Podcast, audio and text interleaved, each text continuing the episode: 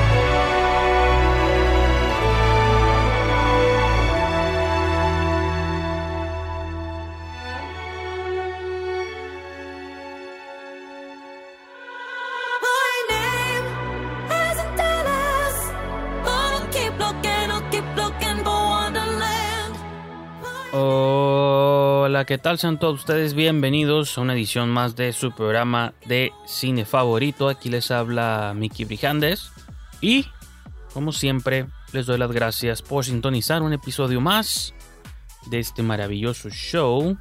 Estamos de vuelta aquí un viernes más para platicar sobre lo mejor y más reciente de estrenos digitales. Por ahí tengo un adendum que hacer. Rara vez hago esto, pero a veces hablo en programas previos, hablo de una película, una serie, lo que sea. La sacamos de la mesa y no volvemos a tocar el tema en mucho, mucho tiempo. En esta ocasión no, en esta ocasión voy a hacer una especie de segunda parte de algo que comentamos la semana pasada. Que pues en general ya se la saben, ¿no? Eh, estrenos, cosas que hemos visto, qué cosas estrenaban una semana como esta hace 10 años, un 29 de mayo del 2010. Antes, antes de continuar con el programa, quiero, como siempre, dedicar unos cuantos minutos a leer algunos comentarios que recibimos aquí en nuestra, en nuestra página web, en nuestro portal cibernético, ¿no? En la carretera de la superinformación. Bueno, la supercarretera de la información, ¿no? Eh, vamos a abrir aquí eh, en tiempo real. Estos, muchos de estos, algunos son como mensajes viejos que no había revisado. Bueno, relativamente viejos, ¿no? De hace como un mes, pero pues en esta cuestión de comentarios, hace un mes puede parecer una eternidad. En el review que subimos sobre The Gentleman, en nuestro episodio 295, Jordi Miret comenta que le gustó mucho la película. Y a mí también, Jordi. El toque final de That's Entertainment de The Jam, colofón perfecto. No podría estar más de acuerdo. Y digo, también traigo a colación el mensaje porque, a pesar de que The Gentleman fue de estas películas que se alcanzaron a estrenar en carteleras antes de que pues, todo cerrara, ¿no? La parálisis que sigo mencionando en todos los programas. Ahorita ya la pueden encontrar en Netflix, Netflix México. Entonces, se la perdieron en cines y son fans no solo de Guy Ritchie, porque pueden ser fans o pueden no serlo, o pueden ni siquiera como conocerlo o tener mínimo interés en la filmografía previa de Ritchie.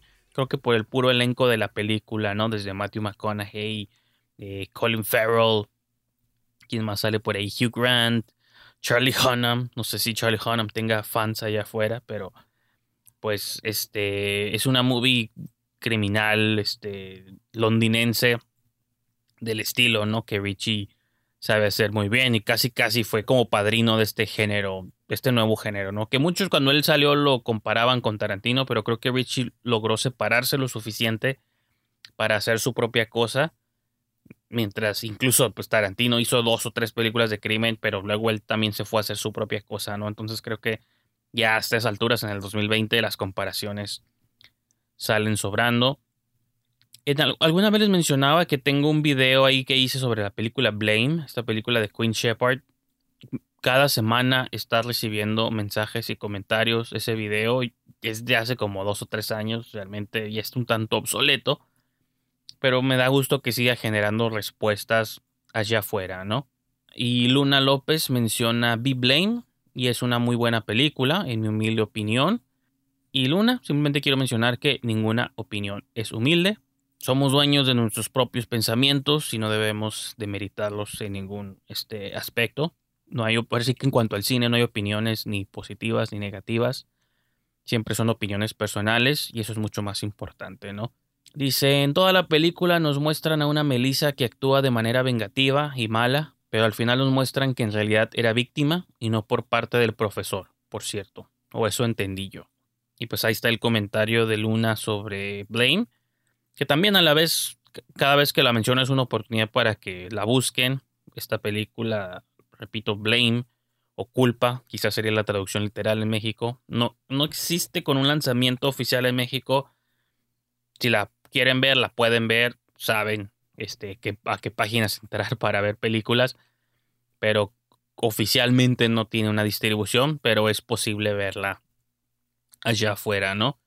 Otro comentario en este mismo video, Ibar Mick menciona, vi esta película hoy, no entiendo por qué hay tan poca referencia, no está en Netflix y no hay muchas críticas, que es lo que les vengo mencionando. Eh, a mí me gustó y no es nada que ver de lo que yo pensaba. Y no es nada que ver lo que yo pensaba. Eh, a veces ahí les faltan como puntos y comas a las personas, pero está bien. Lo más importante aquí es que dejan sus opiniones y comentarios. Y pues en general los sigo invitando a que ya sea en el canal de YouTube, a través de Twitter, a través de donde quieran. Y les menciono, estos son algunos de los comentarios escritos. Pero si ustedes creen que tienen una hermosa o bella voz y les gustaría decir, ok, yo no, no quiero que leas mis mensajes, quiero yo mismo escucharme a mí mismo leyendo mis propios mensajes y mis propios comentarios, pues hay, una manera posible allá afuera de que lo hagan. Eh, ah, usualmente en, cuando entran a Spotify o a Google Podcasts o en Apple o donde sea que estigan este show, hasta abajo hay un link un link que les voy a leer a continuación. Es más fácil darle clic y todo, pero todos se los, leo. Que es anchor.fm diagonal brijandes diagonal message. Message como mensaje en inglés. Anchor.fm diagonal brijandes diagonal message. Lo que pasa cuando entran a ese link, les promptea o la aplicación o la misma página de internet les avienta un botoncito rojo para que ustedes dejen grabado un mensaje de voz. Entonces se activa el micrófono en su teléfono le dan grabar, le dan rec, graban su mensaje, le dan stop, enviar por correo, me llega a mí a mi inbox. Y la sugerencia o la propuesta es que en próximas ediciones del show, pues muy probablemente puedan escuchar su propia voz aquí en el programa, pues diciendo cualquier disparate que les venga en mente, este, o cualquier opinión sobre películas, sobre las mismas movies que reseñamos aquí. A lo mejor ustedes tienen una opinión similar o disidente, pues siéntanse bienvenidos a dejar por ahí su, su mensaje de voz. Y quizá quiero mencionar, antes de finalmente avanzar o entrar de lleno con el show, vamos a dedicar unos minutos en un nuevo segmento. Eh, la semana pasada les hablaba, cuando estaba hablando sobre los estrenos de hace 10 años y que mis actrices de SNL favoritas que habían salido de ahí, mencionaba a Kristen Wiig, mencionaba a Kate McKinnon y, y mencioné una tal Chloe Fineman. Pero en el momento, incluso lo, lo, escuché, lo mencioné en el programa, lo pueden escuchar. Me notaba yo como incierto en cómo pronunciar su apellido, si era Fineman o Feynman. A pesar de que he visto el intro de SNL varias veces, no, nunca hice como la conexión y nunca se me ocurrió verlo antes de eh, grabar aquella sesión.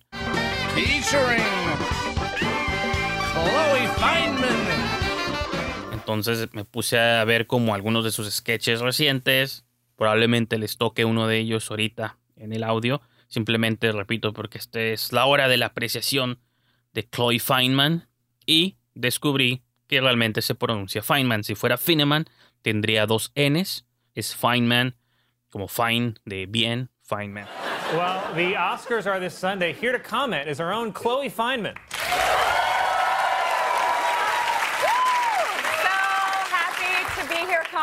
We're so happy to have you. So I hear you're pretty pumped for the Oscars this year. You bet. I love the Oscars. It is my favorite holiday. I am just such a huge fan of all the actresses nominated this year, and I have learned so much from studying their performances. Great. Would you mind sharing some of what you learned? Sure. Uh, so let's start with my favorite technique, which is something that I like to call steering wheel acting. Steering. wh- What's that? You've seen it. It's the scene in every Oscar movie where a broken woman is finally alone in her car and just lets it all go like.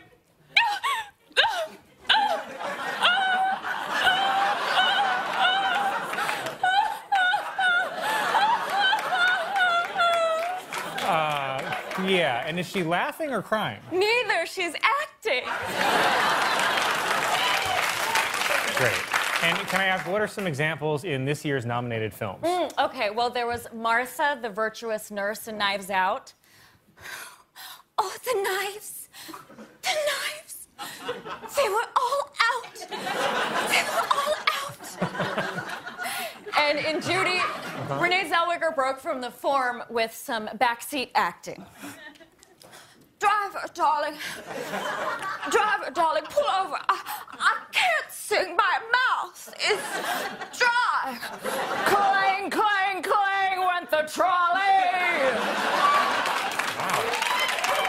Wow. Now, I'm curious, what about a film like Little Women because they didn't have cars back then? Ah, no steering wheel, an actor's nightmare. Fortunately, the cast of Little Women broke out an ancient technique called buggy acting. For example, Saoirse Ronan.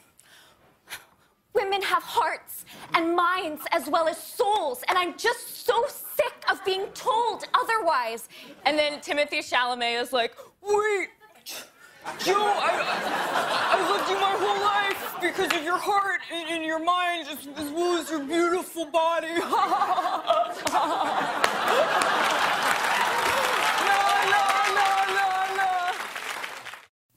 Así que mis acepciones de que quizá era irlandesa y que su apellido podría tener conexiones con los duendes y los arcoíris o los trébols, pues estaba completamente equivocado. Entonces, esa es otra sección quizá que más que la hora de apreciación de Chloe Feynman, creo que es más como mi sección para corregir errores del pasado. Porque también incluso mencionaba que no había hecho como cosas para la tele o para el cine fuera de lo que, lo que está haciendo en SNL. Y paseándome por su IMDb, descubro que tiene un crédito en High Fidelity, esta teleserie que está basada en la película High Fidelity. Que por cierto no he visto la serie porque no está disponible en ninguna plataforma mexicana. Y que repito, hoy todo es conseguible, ¿no? No es excusa para no verla.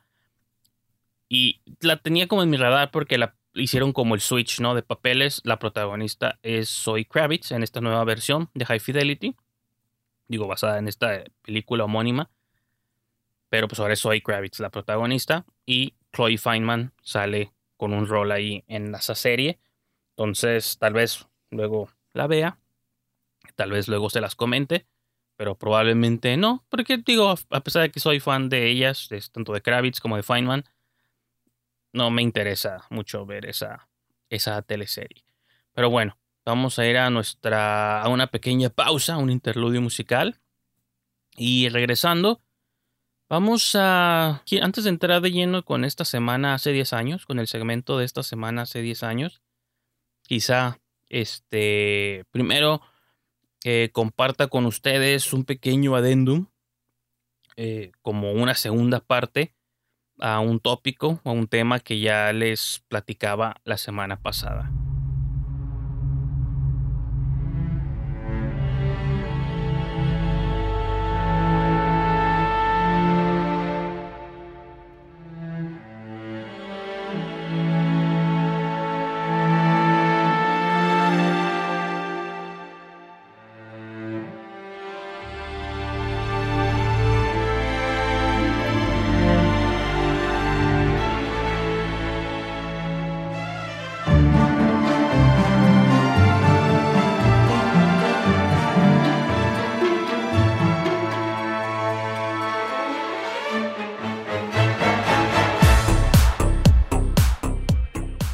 Estamos de regreso.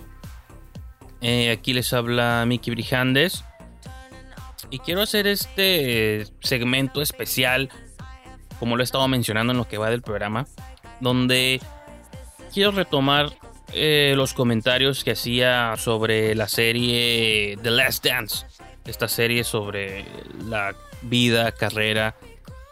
No solo, digo, es obviamente de, Jordan. Creo que pues, él es el protagonista, él es el póster. Y pues él es el hombre, el mito, ¿no? El mito viviente. Pero pues de algún modo la serie, los que la vieron saben que se abordan como varios aspectos, ¿no? Varias aristas de lo que fue esa corrida mítica de los Bulls en los 90 desde los tardíos 80s, los campeonatos que tuvieron este, durante los primeros 3-4 años de los 90 como ese break intermedio de dos años que hubo cuando Jordan decidió retirarse de las pues del, del básquetbol en apariencia para siempre e intentó jugar béisbol todo esto, digo, yo lo conocí esa, esa parte de chico, me documenté ni siquiera por las noticias, sino por Space Jam, ¿no? Creo que Space Jam de algún modo trató de hacerlo casi biográficamente esta idea de que fue lo que pasó mientras Jordan estuvo retirado del básquet. Que lo secuestraron los Looney Tunes. fue a jugar un partido de básquet interestelar. Y de algún modo tal vez eso lo motivó a que tenía que regresar a, a jugar a NBA, ¿no? Y luego una vez que regresa, el primer año que regresa, este, no logra conseguir el campeonato porque venía este, fuera de forma, ¿no? Y todo el rollo. En relativa fuera de forma, ¿no? Michael Jordan, este, porque pues había estado jugando base por encima de estar jugando básquet. Y luego fue otra corrida de tres campeonatos. Este, sí, durante los noventas, ¿no? Creo que durante toda la década solo hubo otro equipo que ganó eh, campeonatos fuera de, de, los Bulls. Y una vez que en la el último Dance, que ese fue el nombre que tenía como la última temporada donde iban a estar todos juntos, tanto Phil Jackson, eh, Jordan, Pippen, Rodman, todos estos este, miembros míticos, pues ahora sí casi casi desaparecieron. Los Bulls dejaron de ser como esta dinastía, ¿no? Se quedaron nomás como la tradición, pero desde entonces no han vuelto a ganar ni un campeonato y, se quedó ya como esta dinastía legendaria, ¿no? De, los noventas. La razón por la que quería hacer toda esta, esta segunda parte es porque cuando hice mi review en aquella ocasión, eh, solo haya visto cinco episodios. El documental, bueno, es una serie, pero lo presentan como un documental en diez partes. Son, es nomás nomenclatura, ¿no? Puede ser una serie de diez episodios o un documental de diez horas o un documental presentado en diez partes. Eso ya nomás son maneras creativas de, de ESPN y Netflix y todo esto de presentarlo. Pero como les digo, nomás había visto cinco episodios y ahora finalmente vi los siguientes cinco o sea, ya vi este como el proyecto completo. Y siempre me refiero pues de inmediato a mis reseñas de Letterboxd porque creo que es el primer lugar donde anoto, una vez que termino de ver algo, es el primer lugar donde anoto o mis primeros pensamientos, ¿no? Mis pensamientos inmediatos. Me voy, abro como un archivo de notas en mi teléfono, los anoto ahí, les hago correcciones, escribo y todo el rollo, y acentos y las cosas que se me pueden escapar por aquí o allá y ya luego pues hago la traslación a Letterboxd como para hacer un segundo borrador, por así decirlo, porque una vez que lo escribes en tu blog de notas, cuando haces el copy-paste a la, a la aplicación de Letterboxd, ahí se te ocurren como otras cosas de último minuto, cambios, anotaciones, todo esto, entonces siempre es recomendable o siempre les recomiendo no vomitar tus pensamientos así como llegan, así como salgan, siempre pásenos como por distintos filtros, ¿no? Aunque sean de uno mismo, ¿no? Pero nunca como anoten o envíen tal como salen las cosas. Que eso también puede ser un buen ejercicio en sí mismo, pero cada quien tiene su estilo, ¿no? Eh, pero lo que me refiero con todo esto es que estoy casi seguro que ha sido, bueno, yo notaba, les voy a leer textualmente, ¿no? Dice, en un caótico año cinemático que recordaremos para siempre, por varias razones y múltiples asteriscos, el último insulto a las lesiones será que mi posible cosa favorita vista en el 2020 sea un documental en 10 partes hecho para la televisión. Eh, como para explicar quizá un poquito este, este párrafo, Me refiero que extrañamente en este año, donde pues con todos los llevo un mes, dos meses, mes o más eh, hablándoles sobre la crisis o la situación que está pasando con el cine, sobre los estrenos, sobre que no hay películas. Realmente siento que películas nuevas no he visto muchas, que sí he visto como suficientes, suficientes como para rellenar un top 40, que también tengo ahí mi lista en Letterboxd que constantemente estoy actualizando. Pero se me va a ser muy irónico, muy extraño que mi cosa favorita vista en el 2020 no vaya a ser una película, sino este documental. Hasta el momento lo subí hasta primer lugar. Por mucho tiempo tenía ahí la de Birds of Prey y El Hombre Invisible. También este, como en candidata está la película de Never Rarely, Sometimes Always, que siempre es el título más difícil de decir en inglés. Pero ahora yo tengo ya como The Last Dance ahí en primer lugar, ¿no? Creo que es mi cosa favorita que he visto este año que sí es serie, o a lo mejor es como trampa, como pones una serie en tu lista de películas favoritas del año. Quizás si lo veo como un documental en 10 partes, pues técnicamente es una película de 10 horas, ¿no? Y que me imagino que si hicieras como un binge y te sentaras, probablemente se sentiría como una movie.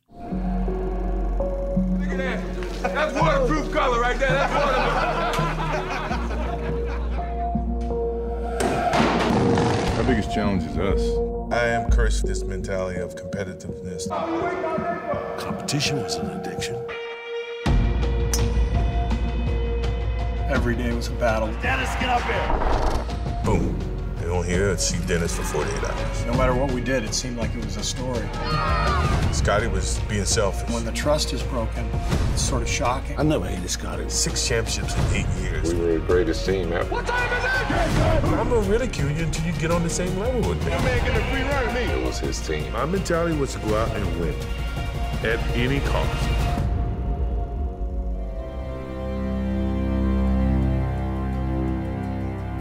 We want to keep this excellence going.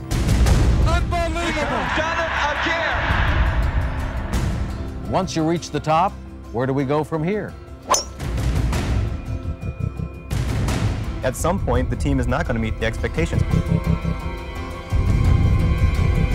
I like the way he thinks. What time is it? Game time! Not a good day for Michael Jordan. Pittman is now demanding a trade. The expectations are certainly high. Come on, come on, think positive, man. Yo. In the post-game locker room, the word I heard most was adversity. Have you learned to deal with that yet? The only question, how long can it last?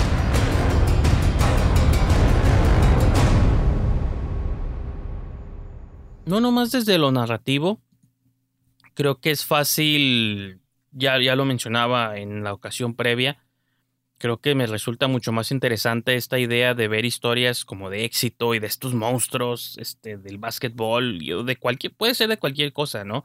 Aquí en particular estamos viendo pues estos superatletas y en particular encabezados por Michael Jordan, como esta aproximación casi fenómeno alienígena. Por ahí en un review que estaba escuchando lo comparaban como esta idea, como la película de Whiplash, ¿no? Este concepto de que para ser el mejor tienes que tener como una aproximación que desafía, que trasciende como casi a lo sociopático o a lo enfermizo. Pero pues esa es la mentalidad de ganador, pues, ¿no? De otro modo no estarías como ahí.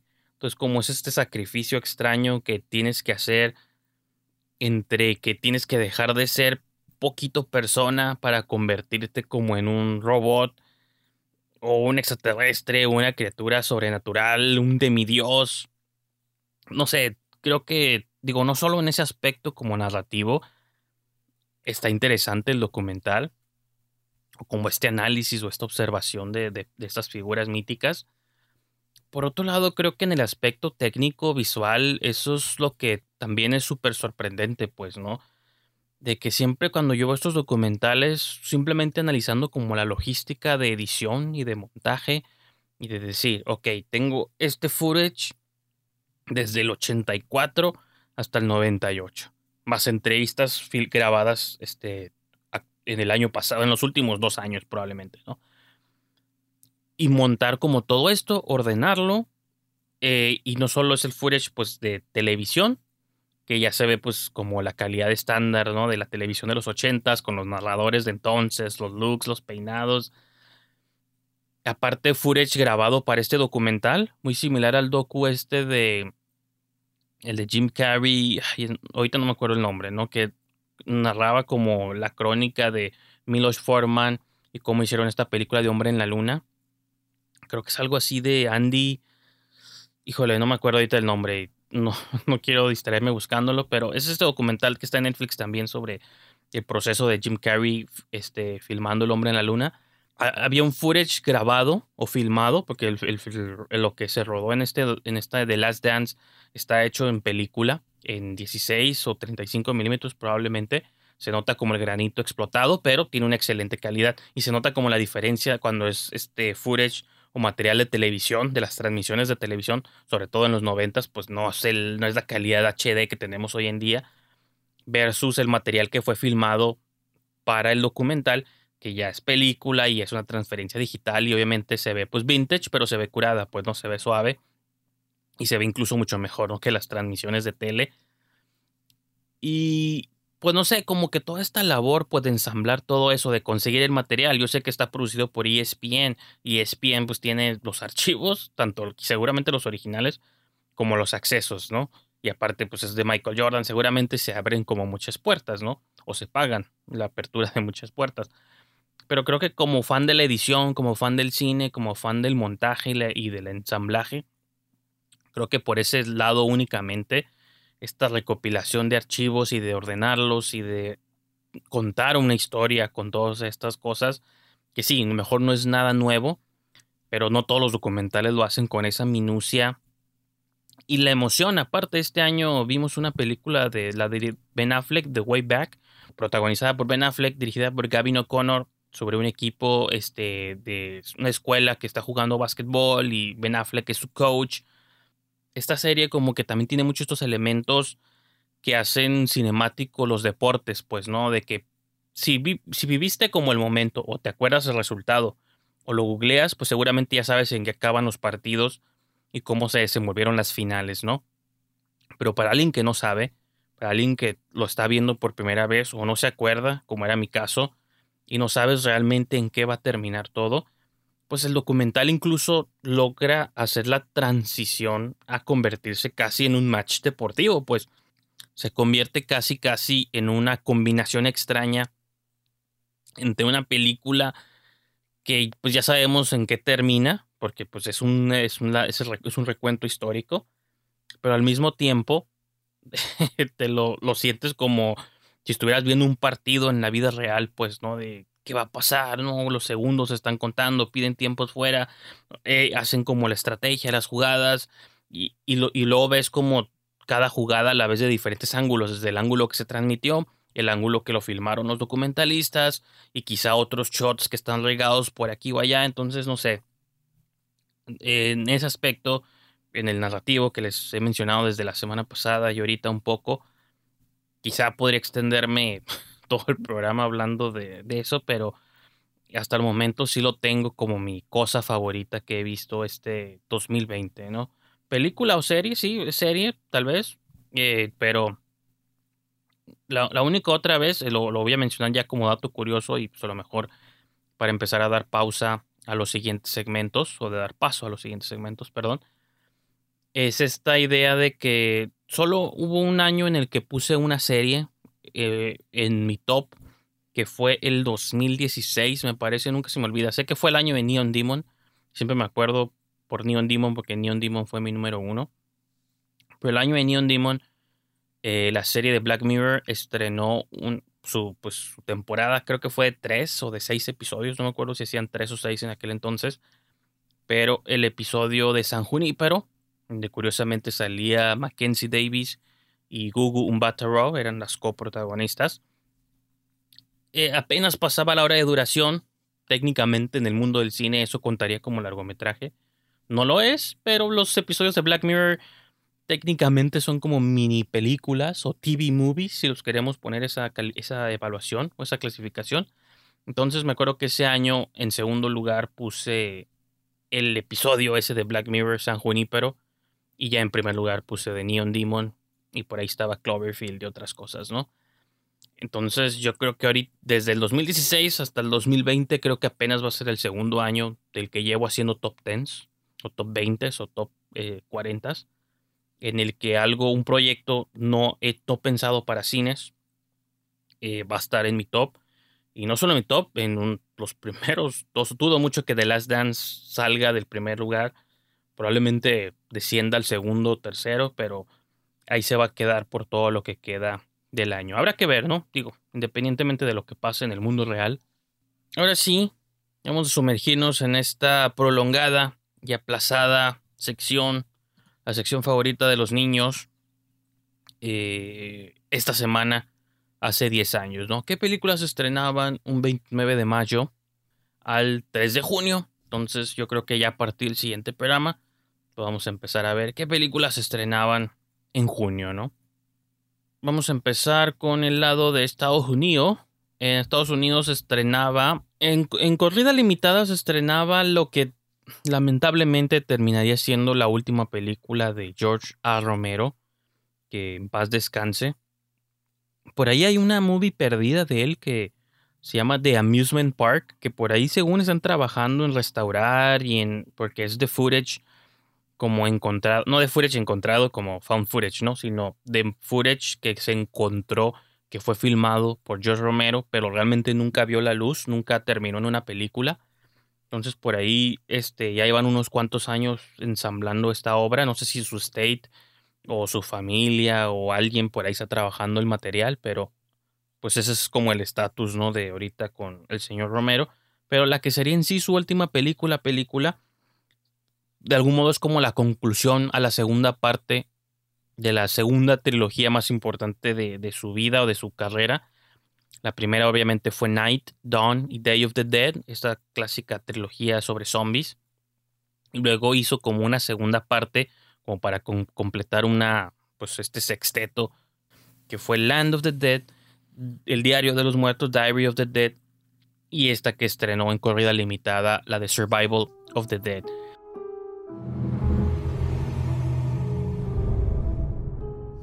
Last time anyone counted, 53 million people were dying every year, 150,000 every day, 107 every minute. It'd become an us versus them world. All we were looking for was a place where there was no them. Lousy times make lousy people. All the wrong people are dying. This island needs to be rid of them. We like it here. We think the best way of seeing this through is here. We don't want no place. We want some place. Like where? Like an island. It's an island off the coast of Delaware. Come on over.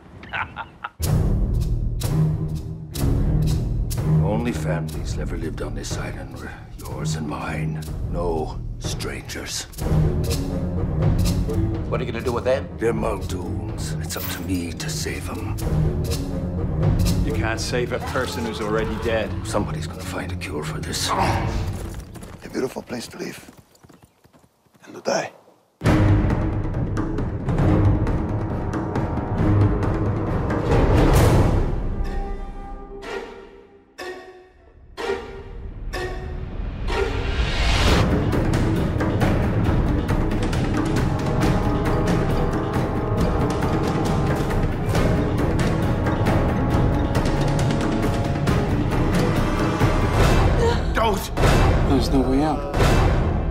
Will one you give me some more bullets for this gun?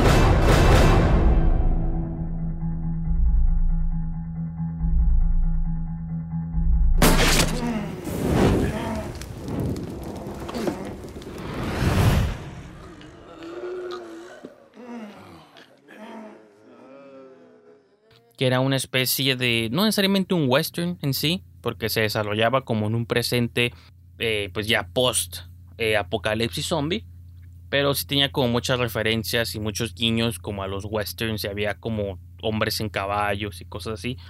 Eh, yo recuerdo haberla visto uh, hace mucho, seguramente casi cuando salió, pero pues lamentablemente no, no me acuerdo y no la he visto en muchos años. Pero sí, y probablemente de esta nueva trilogía yo creo que es la yo creo que es de las peor evaluadas. Creo que Land of the Dead ya tuvo como su momento su renacimiento, ¿no? Ahorita ya está como revalorada. La de Diary of the Dead, Diario de los Muertos, no necesariamente está como revaluada, pero cuando pensamos lo que hizo el señor Romero era found footage, era material encontrado, era se adelantó como un poquito o no se adelantó, pero pues como que ya es parte como de esta oleada de películas de material encontrado como Blair Witch y la de actividad paranormal y cosas así, entonces probablemente por ahí andaba el, el rollo. Y digo, casi dediqué todo el segmento a hablar de Joe Romero, lo cual no me molesta a mí, pero probablemente ustedes quieren escuchar que otras cosas salieron. Eh, pues otras movies que ya se estrenaron como un plan un poco más este, amplio. Es la película Ágora del señor Amenábar, de Alejandro Amenábar. Otra movie sobre tiempos de antaño, Príncipe de Persia y las arenas del tiempo, Prince of Persia. Esta movie de los Brockheimer, ¿no? Producida, creo que era producida por Brockheimer y era un intento como de montar esta ola de con el éxito que había tenido con Piratas del Caribe como que dijo, ah, pues qué pasa si ahora en lugar de piratas nos vamos como a, pues ahora mudamos como esto en el mismo como pseudogénero, ¿no? De espadas y sandalias, ¿no? Y armaduras, que los piratas son más bien como espadas, pero eh, no sandalias, pero espadas y sombreros, ¿no? O espadas y pericos, pues acá Prince of Persia, esa, esa movie la vi como en la tele también en partes, no. Muchas de estas movies pues no me acuerdo muy bien. Y finalmente eh, quizá el estreno, bueno, ese fue el estreno principal, pero otro estreno que tiene ahí su propio séquito de seguidores y su propio culto, pues fue la segunda parte de Sex and the City, ¿no? Que era una serie de televisión, luego hicieron una movie y seguramente pegó tanto fue tan aclamada que pidieron una segunda parte, entonces salía Sex and the City 2. Eh, por el lado de México también se estrenaba Príncipe de Persia. Fue estreno simultáneo este, Estados Unidos-México. Otras cosas que salían exclusivamente acá. La última movie que hizo el señor eh, Felipe Casals, Chico Grande. Esa tampoco nunca la he visto. Y también se estrenaba la que terminó siendo como evaluada como una de las mejores movies latinoamericanas, quizá de la década pasada, tanto que los gringos le hicieron su propio remake ya con Julia Roberts y Chiwetel Ejiofor y Nicole Kidman, que es el lo que recuerdo del remake es que no era tan malo.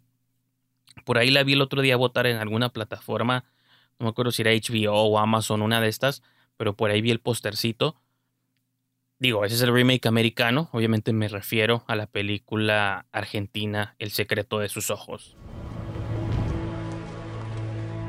Hace 25 años que me pregunto. Le presento a la señorita Irene Menéndez Hasty, la nueva secretaria del juzgado. Señor Esposito, llamaron de la 25 que tienen un homicidio. Y hace 25 años que me contesto lo mismo. Deja, fue otra vida. Ahora quiero entender todo. Qué sabes de escribir novelas vos? Quiero escribir sobre la causa de Morales. El tipo va todos los días a las terminales a ver si encuentra al asesino, doctora. Es como si la muerte de la mujer lo hubiese dejado ahí detenido para siempre. Tenés que ver lo que son los ojos de él. Están en estado de amor puro. No hay manera que te pueda sacar de la cabeza, Irene. ¿Cómo hizo para aprender a vivir sin ella? Dígame una cosa. Cuando lo encontremos al tipo este, ¿qué condena le toca? Y homicidio calificado por violación le corresponde perpetua.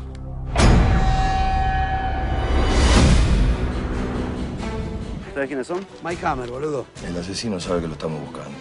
El tipo puede cambiar de todo, pero hay una cosa que no puede cambiar. No puede cambiar de pasión. ¿Le puedo pedir un favor? No se meta. ¡Van a saber lo que es la justicia, hijo de puta! Ese fin de semana llegaba aquí a México. Ya había salido en el 2009 allá en Argentina, pero obviamente aquí en México apenas este, se estrenó estas fechas eh, la movie. Y pues, repito, se convirtió como en su hito por sí mismo, por ciertas tomas que se hicieron y por la historia, ¿no? Como este thriller romántico que se sentía como un guiño homenaje a Casablanca y este tipo de cosas, pero en la onda argentina y luego involucrando el elemento del fútbol, que también tocaba como muchas fibras, o sea, estaba suave como esta idea de ser un, este, un thriller alrededor del foot y de la cultura latinoamericana y argentina, que tenía como tiempo no figurando mucho como en el panorama mundial, no de que nos hicieran películas obviamente, pero se convirtió como estos hits que trascendieron como barreras, ¿no? Fronteras. You know, it's, it's really great to meet you, Pedro. I've been a fan Thank of you. your films for such a long time. Yeah, I love yours too, uh, Quentin. Even though I, I really don't understand a word of them. Well, that how appropriate it is for us to introduce Best Foreign Language Film. Okay, the winner is El secreto de sus ojos, The Secret in Their Eyes, Argentina, Juan José Campanella. This is the second Academy Award and sixth nomination for Argentina. Entonces, pues aquí tuvimos chance de, de verla en aquel entonces. Yo la vi años después en DVD y también me causó como ese impacto del que tanto se mencionaba. Entonces, pues ahí está. El secreto de sus ojos, de Campanella. Eh, vamos a otro pequeño break, una pequeña pausa. Y continuamos con mucho más aquí en el show.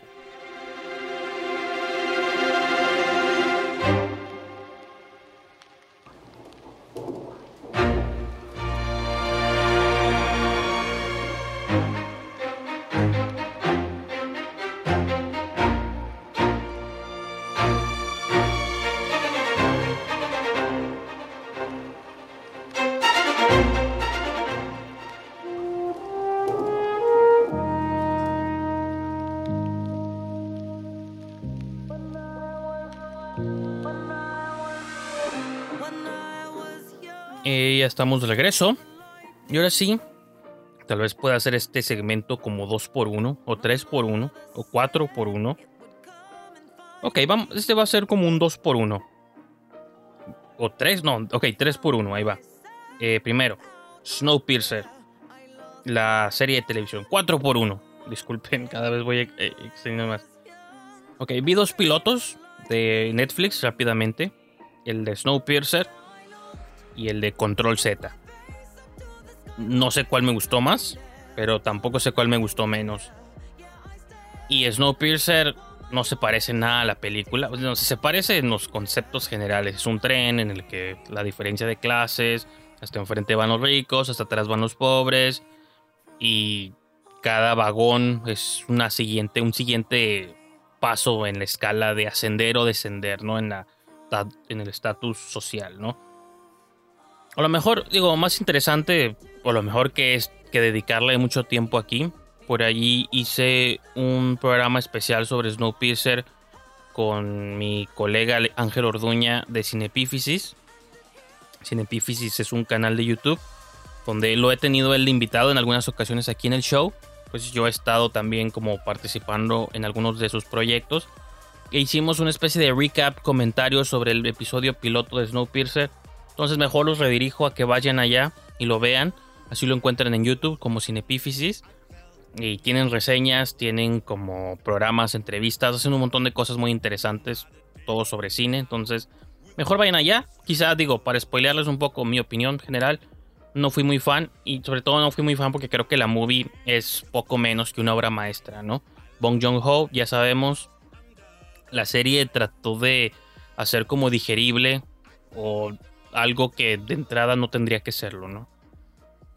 Y Control Z también se me hizo. Probablemente vea los segundos episodios de cada serie. Control Z ya están todos arriba. Snowpiercer nomás está el 1 y el 2. Pero sí, este. Probablemente los vea los segundos episodios. Pero no está suave, ¿no? Eh, y otras dos movies. Otra que también es de Netflix. Y la cuarta movie no es de Netflix, pero la pueden conseguir, es conseguible, que es la de Scoob, Scooby-Doo. Es una adaptación nueva, moderna, ¿no? Para los niños de nueva generación. Niños con déficit de atención, ¿no? Que sus papás nomás quieren como sentarlos en, frente a una televisión y decir, niños, esta es la, esta es la programación, les pongo play y ustedes siéntense a ver la movie Y si ahorita no hay como que pueden ir a ningún lado, pero mientras ellos se pueden ir a sentar a otro lugar o estar comiendo o estar en, en el, tener un momento de papás, ¿no? En la recámara, yo pienso que no, no tiene como ningún otro mérito. Y no es que yo sea como el fan más grande de Scooby-Doo, me da igual realmente, me va y me viene. Me parece interesante como pieza, obviamente, de la cultura pop, porque pues, esta creación de Hanna-Barbera, que está desde los 60s y en su momento era como eh, era muy como de la cultura hippie, pues está Shaggy, Scooby-Doo siempre drogados, ¿no? En su panel, en su máquina del misterio y todos los personajes eran como arquetipos que hasta la fecha, eso es como otra cosa que mencionaba o que no mencioné, pero que pensé cuando estaba viendo la serie Control Z. Digo, todos estos estereotipos de los estudiantes que están desde los 60, ¿no? Como el deportista, el jock, la chica popular, la nerd, que uno diría, ah, en los 60 qué gracioso, ¿no? El fumador de mota, que digas, ah, era chistoso en los 60 o era como un retrato quizá de la juventud de aquel entonces. Ahora en el 2020 siguen como los mismos, las mismas cosas, digo que entonces no cambió nada, o los productores y realizadores mexicanos son demasiado ignorantes o demasiado viejos y siguen creyendo que la gente de hoy actúa como Scooby-Doo, ¿no? Entonces son esas las cosas que me causan ruido. Pero por otro lado, están los, y son los creadores mexicanos, los creadores gringos están como de extremo a extremo, ¿no? Como que dicen, ok, despeguémonos por completo de lo que creías creer de Scooby-Doo. Y lo suave, y bueno, lo que no terminé de decir es que lo que como que me gusta de Scooby-Doo o como la razón por la que se me hace suave que haya existido es porque de algún modo tenía cierta conexión sutil, ligera y caricaturesca, pero pues tenía la conexión con el cine de terror. Era esta idea de que cada episodio era un misterio, siempre había monstruos, criaturas, había homenajes de pronto a los monstruos clásicos de Universal y a otras criaturas, inventaron como sus propias cosas. En ese sentido se me hacía como interesante que niños pudieran ver monstruos o pequeñas historias de terror con dibujitos, ¿no? E, eso está como suave. Pero entonces en la película deciden aventar todo eso por la borda, porque no sé por qué, es a lo que voy. O sea, acá en México seguimos eh, repitiendo estereotipos de los 60s, y de los 70s, 80s, 90s, 2000s. Y allá dice, vamos a despegarnos por completo y vamos a decir, ¿qué es lo que hace icónico Scooby-Doo? Ah, es un grupo que resuelve misterios. ¿De qué se va a tratar la movie? De todo, de una aventura sci-fi, espacial, eh, todo este rollo, crear un universo eh, compartido de Hanna-Barbera. Pero no hay misterios, ¿no? Pues sí hay, pero no, no como la movie. De hecho, está triste porque la película empieza con recrean como en 3D o con animación CGI el clásico intro de Scooby-Doo, el mismo intro o similar al que veían en las caricaturas de que iban caminando por la mansión embrujada. Scooby-Doo,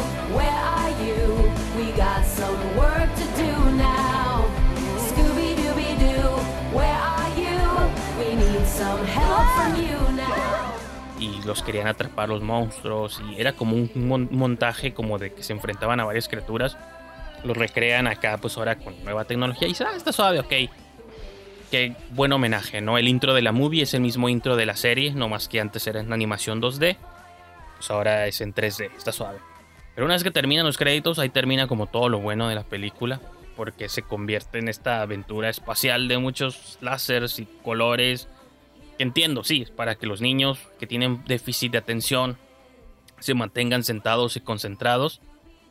Pero pues eh, pero a diferencia de eso es donde siento que para la parte adulta o los adultos o los papás o los hermanos mayores no van a encontrar ahí nada que les sostenga su atención porque creo que no no no se sostiene en ese sentido y ni siquiera se parece al Scooby Doo que otras generaciones que no son las los niños pues recuerdan o reconocen como la van a ver y esto no es Scooby-Doo, ¿no? Entonces creo que en ese sentido creo que le queda debiendo como a cualquier público que no sea el de niños, pero pues al final para ellos está como eh, dirigida. Entonces pues más bien ustedes papás eh, deciden.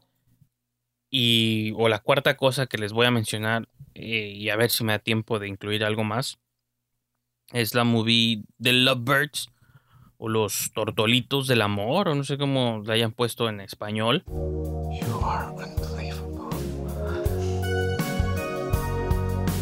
like love has finally found me.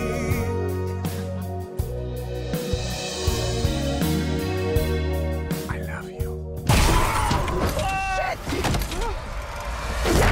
Police officer! He's a criminal! Move, move, move!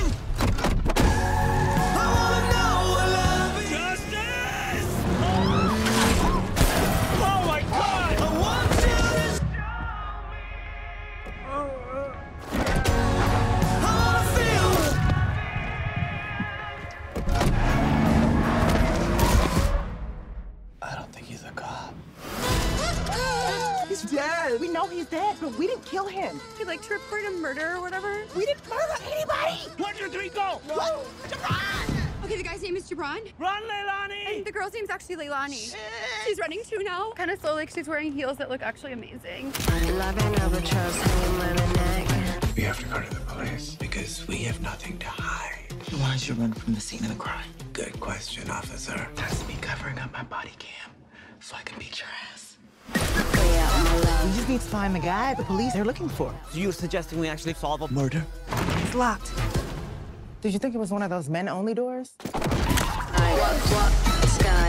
All we need is a name, and then we're in the clear. Hey man, it's been a minute. Who are you?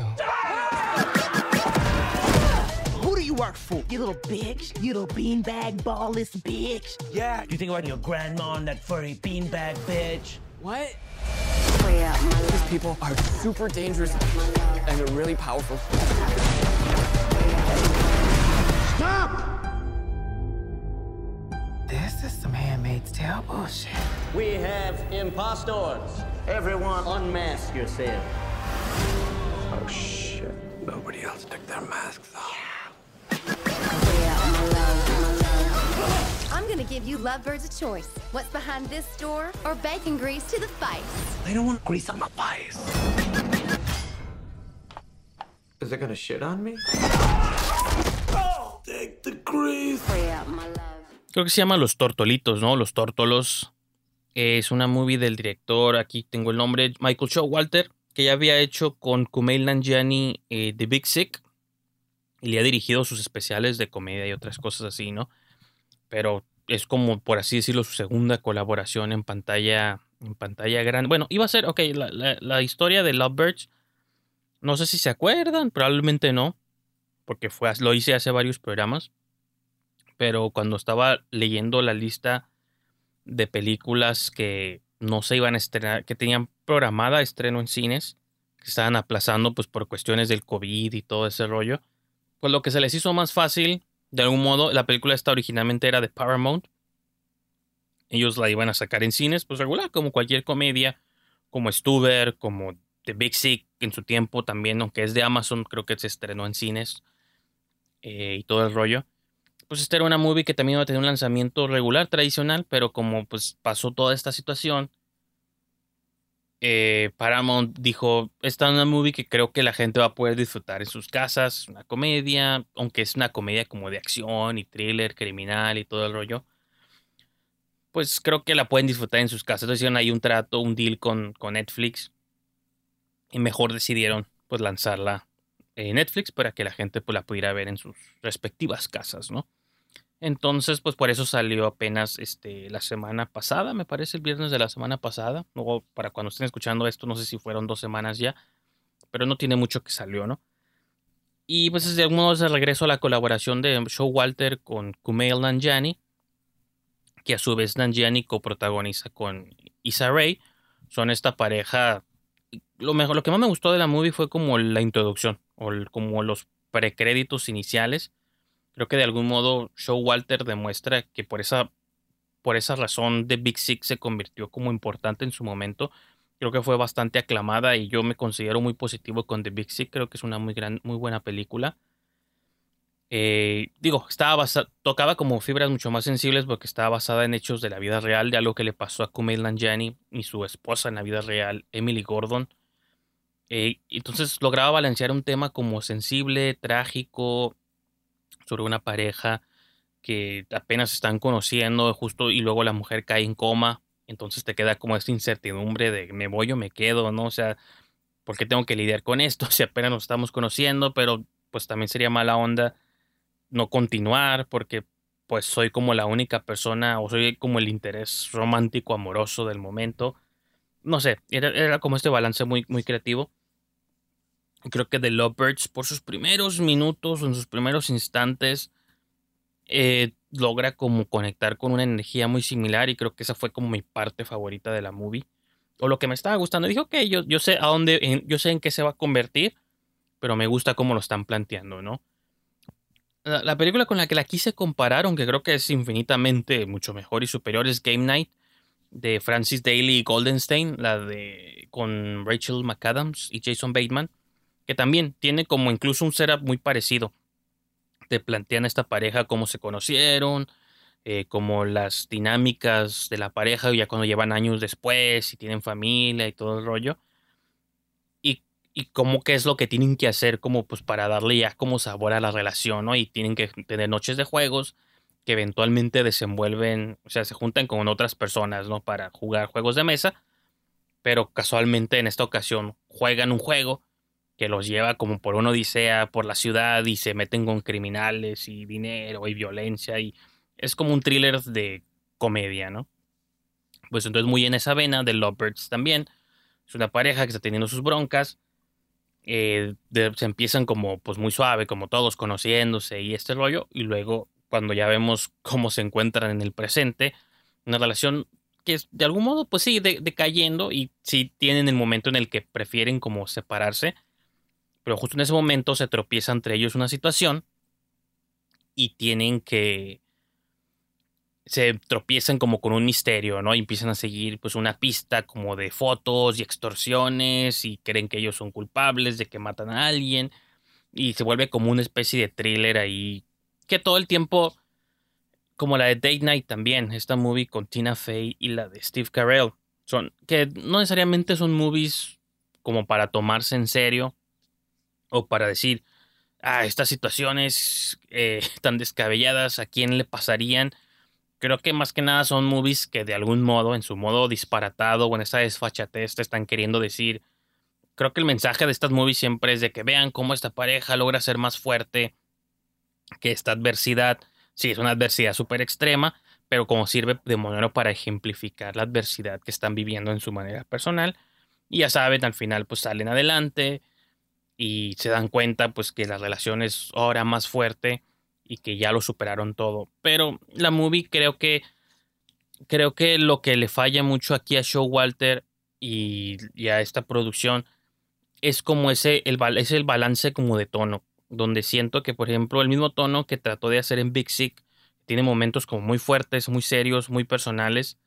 Acá trata de ponerlos y está bien, o se vale combinar eso con comedia pero creo que ya los momentos de comedia o los momentos de desfachatez y de saltos como de credibilidad o la verosimilitud está difícil porque sí, todo el tiempo yo sé que es una comedia y van a pasar cosas ridículas, pero como que de algún modo siento que no logra conciliar los momentos serios con los momentos este, disparatados. Y para mí en Game Night me gusta porque siento que ahí sí se logran conciliar ambos elementos de una manera este, muy buena eh, pero acá siento que no se logra al 100% y eso fue como mi único problema con la movie y que realmente todo el tiempo siento como una especie de exageración por quererte convencer como de algo. No sé, creo que básicamente es eso, pues creo que eso es como mi queja general. La movie terminó no gustándome y no porque las actuaciones sean malas, sino o sea, Nanjani y Están muy bien como pareja y son chistosos y ese lado está como muy bien. Hay unos guiños a ojos bien cerrados de Kubrick y cosas así. Todo. Hay ciertas películas que por alguna razón no estás conectando con ellas. Porque, repito, sientes que los momentos serios están como tan buenos y los momentos ridículos están tan ridículos que esperas que una cosa fluya mejor de un escenario a otro y así como hay movies que me parece que lo hacen bien, creo que esta fue de las menos, de las menos afortunadas, ¿no? Pero bueno, es opinión personal, creo que hay mucha gente que sí le está gustando. De la misma manera que a mí me encantó Coffee and Kareem y hay mucha gente la está detestando. Y es otro ejemplo, por ejemplo, siento que Coffee and Kareem está mucho mejor a gusto personal, que es esta movie del director de, de Stuber, que también Stuber, digo, esas, esas movies son como más de acción body cup, ¿no? La de Lovebirds no es tan de cup, es más como de pare... Bueno, sí tiene como elementos de esa dinámica, ¿no? Y al fin y al cabo todas estas movies comparten cosas y elementos, pero esta es más sobre como los struggles, ¿no? O la lucha como de parejas. Pero en fin, gracias por haber acompañado en esta sesión, ya saben. Está suave porque si hago como un esquema del programa. Digo, voy a hablar de esto, esto, esto y lo otro. Y a veces me extiendo más en cosas o en puntos que no anticipaba extenderme. Y eso, por consecuencia, hace que muchos puntos se queden fuera. Y de algún modo digo, ok, estos puntos serán tocados en la próxima ocasión. Y de algún modo me ayuda a estructurar también como el programa, cómo serán las siguientes sesiones del show. Entonces, digo, eso es como también otra ventana al proceso creativo, porque aquí estoy viendo mis puntos. Digo, no hablé de esta movie, no hablé de esta otra película, no hablé de esta otra película, pero al menos tengo contenido para próximos programas, así que pues no teman, el show continúa y seguimos hablando de, cine. Yo les quiero agradecer una vez más por, pues, por haberme escuchado, por seguirme acompañando. Siempre estaré agradecido por esa situación. Eh, los invito que si están pues, interesados en más opiniones personales de cine, comentarios o lo que sea, pues síganme en Letterboxd, en YouTube, en Instagram, en Twitter, en Spotify, en todos lados me encuentren como Brijandes o Diagonal Brijandes, arroba Brijandes, es lo mismo, ese es mi handle en casi todo. Este, entonces, pues, eh, dejen sus comentarios, ya saben, este, siempre se agradece. Y no sé, yo creo que con eso pues dejamos esta sesión. Muchas, muchas, muchas, muchas gracias por su tiempo, sobre todo en estos momentos particulares que todo mundo, lo que todos estamos viviendo. Y pues aquí, aquí nos escuchamos pronto. Adiós.